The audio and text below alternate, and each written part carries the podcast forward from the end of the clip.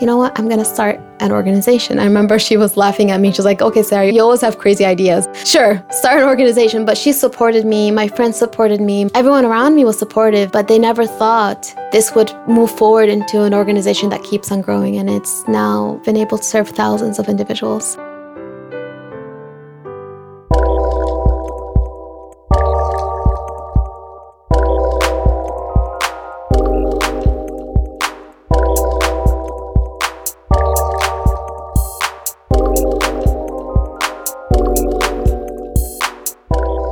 This is Groundbreakers, a show about social entrepreneurs and the innovation they lead.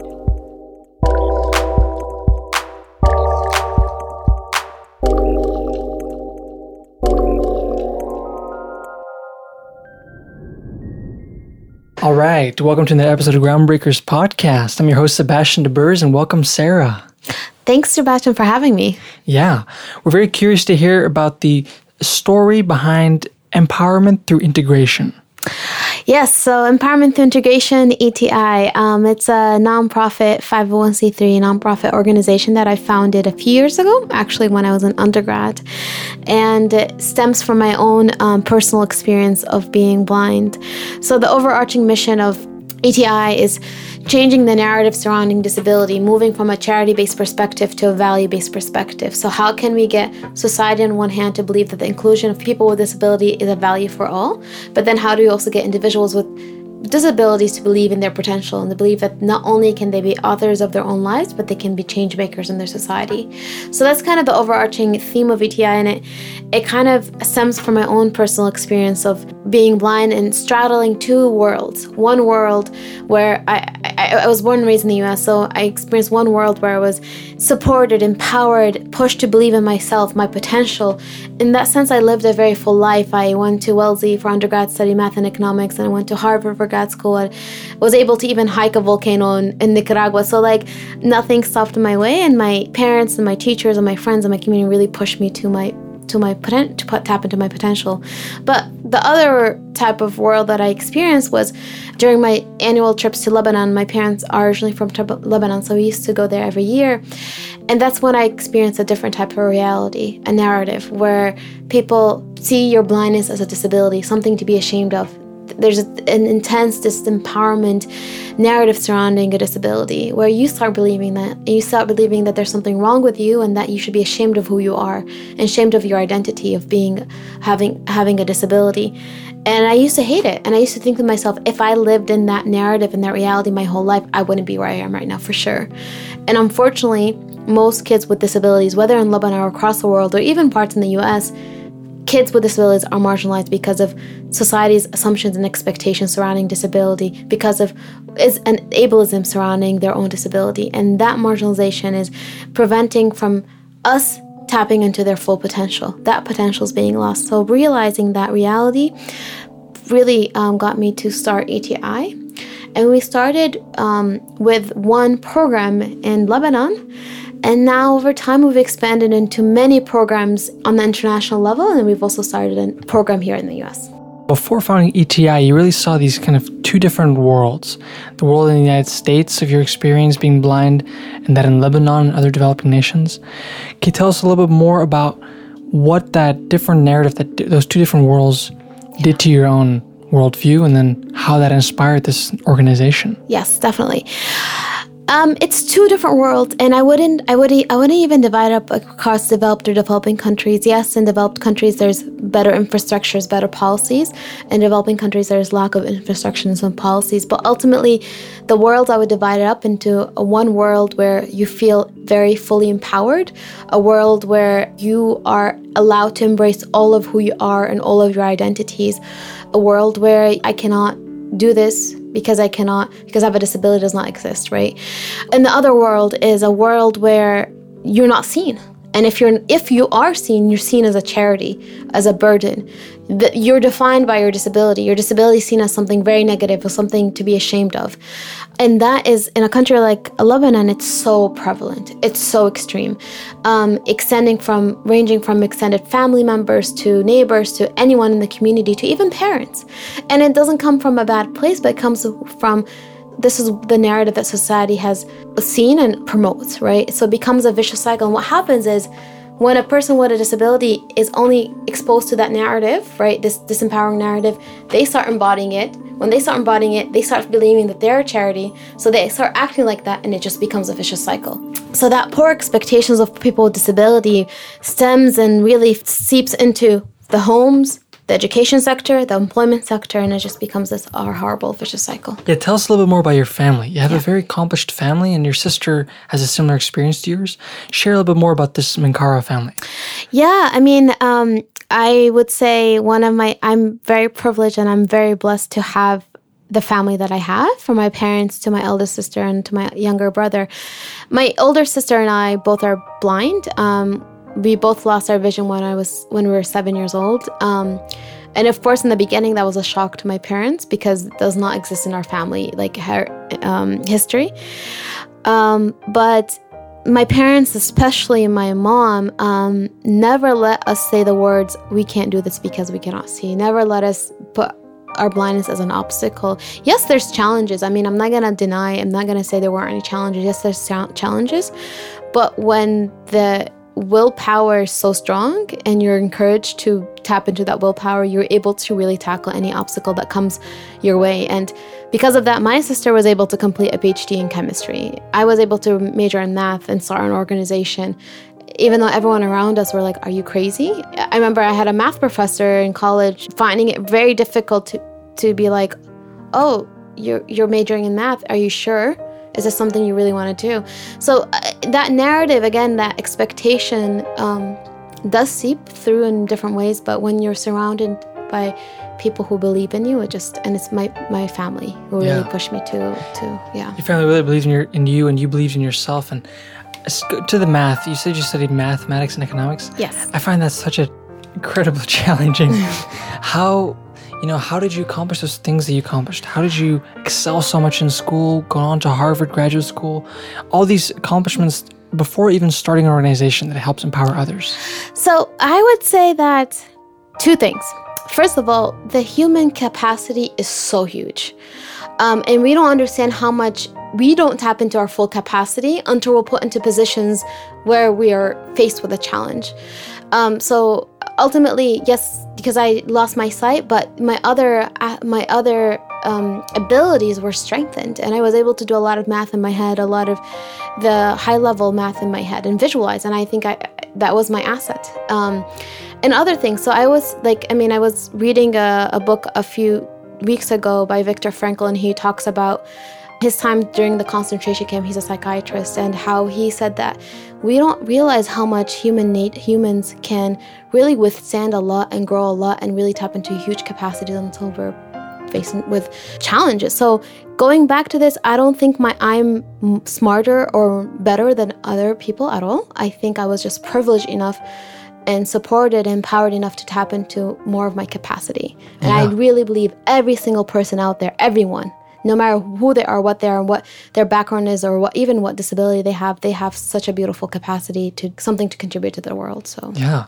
and how is ETI, your organization, helping tap into that potential, unlock that potential as you describe it? So on a on a higher level, our our strategy is tackling the stigma on both the societal level because that's where the stigma starts and also then the individual level that embodies that stigma right so the, the entity that creates, then the entity that embodies, and then it becomes a cycle.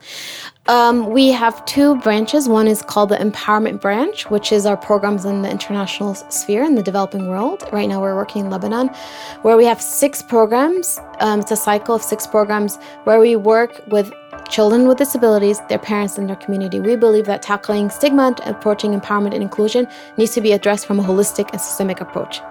And then we have the on the US side, and I would say this is more also, I wouldn't even limit it to the US, but we're focusing right now in the US. It's called the Integration Program.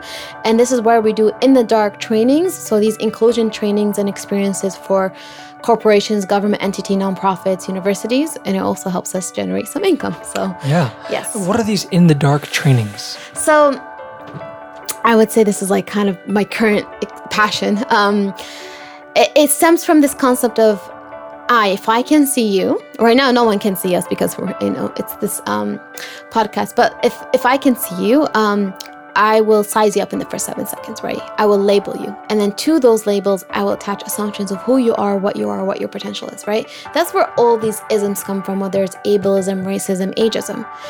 But if I'm put in a position where I cannot see you, most, not all, most of these labels are removed, which means most of these assumptions cannot be created, which means you're forced to see that person for who they are, hear wow. them for who they are. So we take that concept and we created these different structures from networking in the dark to team building in the dark to orientation in the dark. And we um, provide them and we do these sessions for companies, nonprofit, government, no matter what space it is. And we get participants blindfolded before they even enter the room.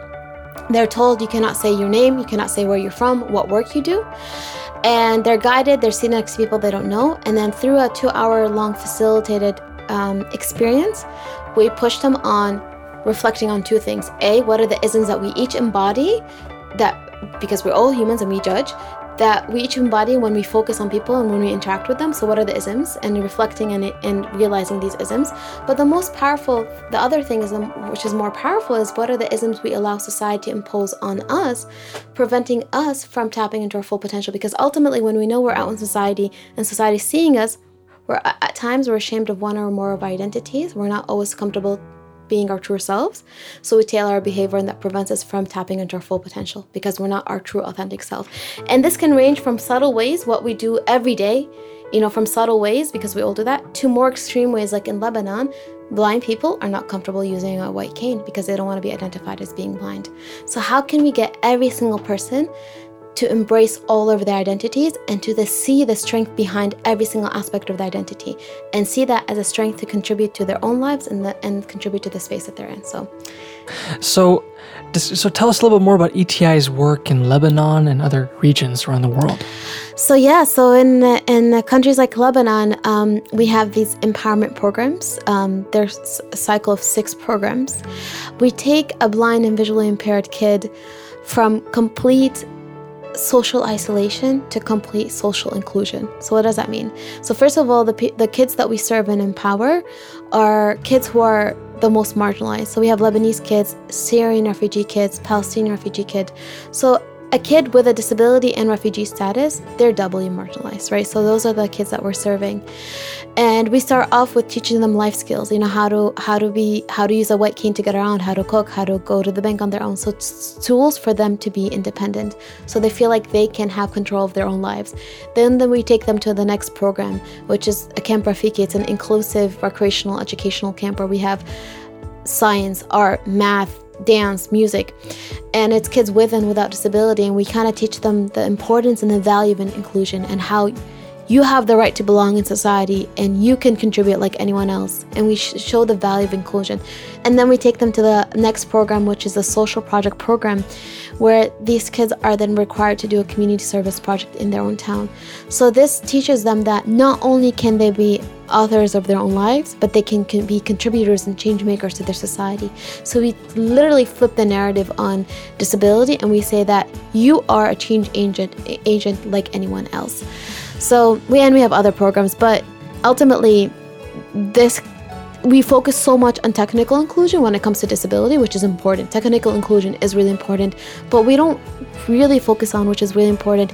How do we get a kid to believe that they have huge potential, they have the right to belong in society, and they can make a difference? Yeah. So that's what we're focusing on, and we've had so much success. We've actually recently got one of the past participants who attended our programs in the past reached out to me last year and said, Sarah, I was, and he's a Palestinian refugee. He's like, Sarah, I was able to finish college. I have a business degree. I want to come volunteer at ETI now. Because of ETI, I was able to pursue my own life and dream. So those are the types of empowerment we're trying to achieve. Tell us a little bit more about how the company was founded. You know, you were in college, and how did this come from an idea and go from an idea into an actual organization? So I never thought I would start an organization. I mean, ETI started with a summer project when I was a sophomore with my classmate and friend Mason Murad, who's from Lebanon. And we decided, let's do a summer camp, an in- inclusive summer camp in Tripoli, Lebanon, where our parents are both from. We did it. We got a, that project was funded by the Clinton Foundation it went really well. And I saw the impact that it created, not only for the kids, not only for the parents, but for the community. And I realized and I decided I want to pursue this because I was going to pursue a PhD in economics. That, that was never my plan to do an organization. So after deciding this, I remember then going back to one of my best friends, um, Sarah Chang, and I was like, you know what? I'm gonna start an organization. I remember she was laughing at me. She's like, okay, Sarah, you always, you always have crazy ideas.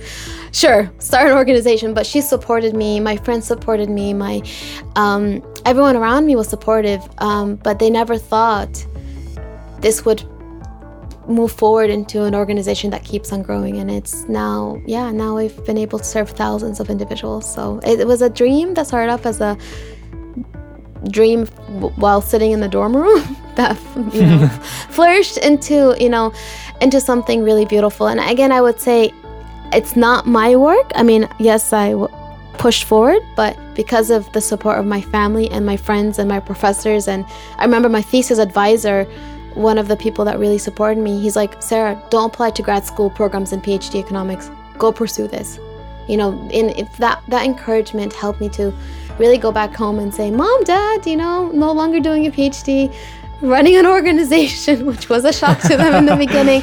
But yeah. ultimately, it's the support of everyone around. Yeah. Yeah.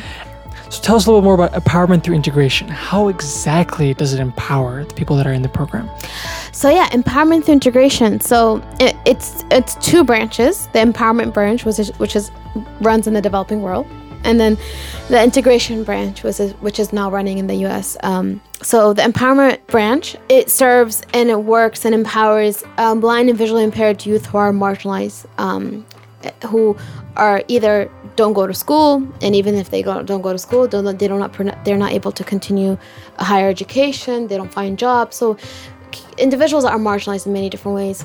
So we have six programs.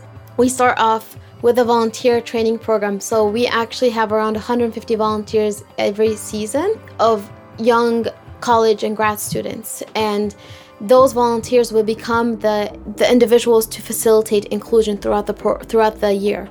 So we actually consider this as a program because ultimately these volunteers need to learn and be trained on how to facilitate inclusion and empowerment. If they're not trained, they're going to take this narrative of charity to the to the programs, right?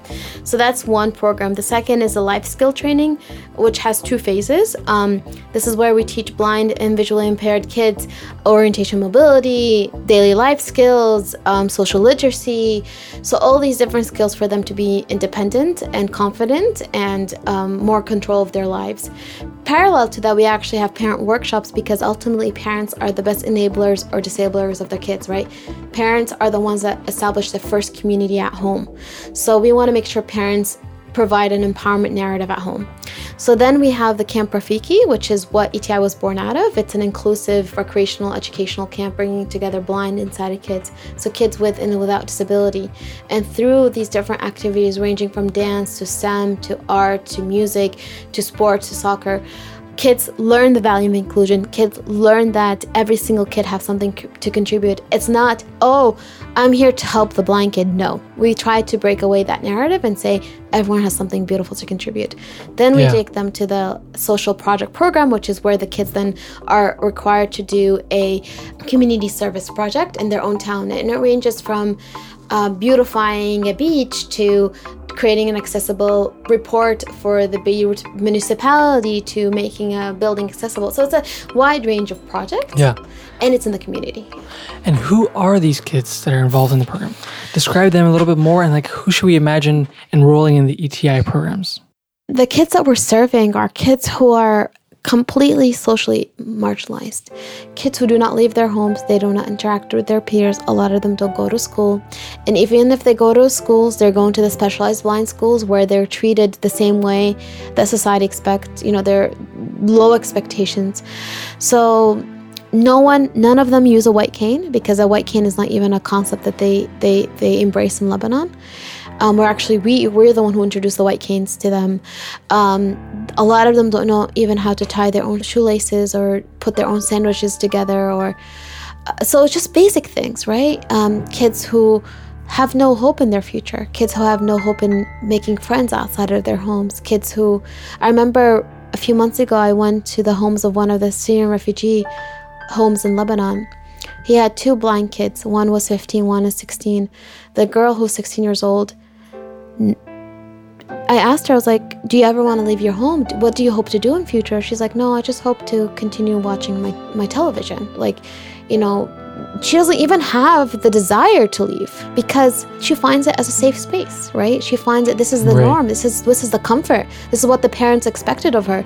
There's no even desire like I want to do something for my life.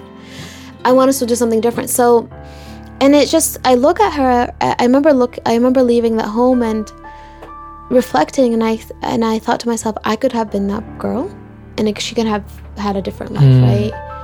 There's no difference. Like I was just lucky to be put in a family in a space in a position where I was able to pursue my own life and um, it's just it really hurts to see that their potentials being lost and their parents don't see that either. They're Yeah. not they're not even the parents are not even the parents were the reason why I met with the parents is because they were not willing to send their kids to the programs. Yeah. And so in this journey, what has been a really large challenge? I mean, it sounds like this such a successful organization has been able to impact so many. But was it always milk and honey, or was there a major? if only. Um, I mean, as you know, when you start the the this always a challenge is funding, and then finding the right people, and then because you start off with like limited funding, limited staff, you're depending on volunteers. Um, I we ETI was running on volunteers for many years, but then I was able to really tap into and get a lot of different opportunities like the Echoing Green Fellowship, the Halcyon Fellowship, the Forbes, different things that really promoted ETI and allowed us to get more funding, uh, which then with more funding allowed me to build a stronger team. And then with that, we're with the in the dark programs, we're helping to bring on more funds through our income generating programs. So, but there's always challenges, always. and so, how do you envision the future? What do you really hope to achieve in the next five years? So the future, I mean, on one level, this integration in the dark program, really scaling it, taking it to different parts of the world, and really further developing the the program that it's not just a one standalone prog- session, but we're actually looking into adding a cycle of four sessions. So doing like perception in the dark, which would be the first, then like art in the dark, then skill series in the dark. So kind of like adding different a cycle of different sessions, and really untapping different aspects of our potential, right? From our creative potential to our technical potential. And then on the other side, the empowerment programs, I mean, our, our end goal doesn't stop at Lebanon. In Lebanon is going to be the hub for the MENA region, and then Anna will come back, and then we're going to open up another hub in a different part of the world. And then we're also hoping to open up an advising consulting branch. So, taking all of the knowledge that we've been able to create and establish and develop over the years and bring that knowledge and build the capacity for to organizations and other entities across the developing world. So, for instance, I was in Kyrgyzstan a few months ago doing a speaking tour there, and a lot of individuals and organizations came up to me like, Sarah, I would love your help to do this project, and how do I do this project, and how to integrate disability.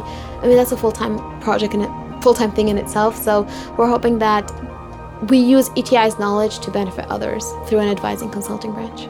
For anyone that's interested in um, looking us up or getting in touch with us or doing an in the dark session for your own organization or company, please reach out to me and ETI. So our website is www.etivision.org.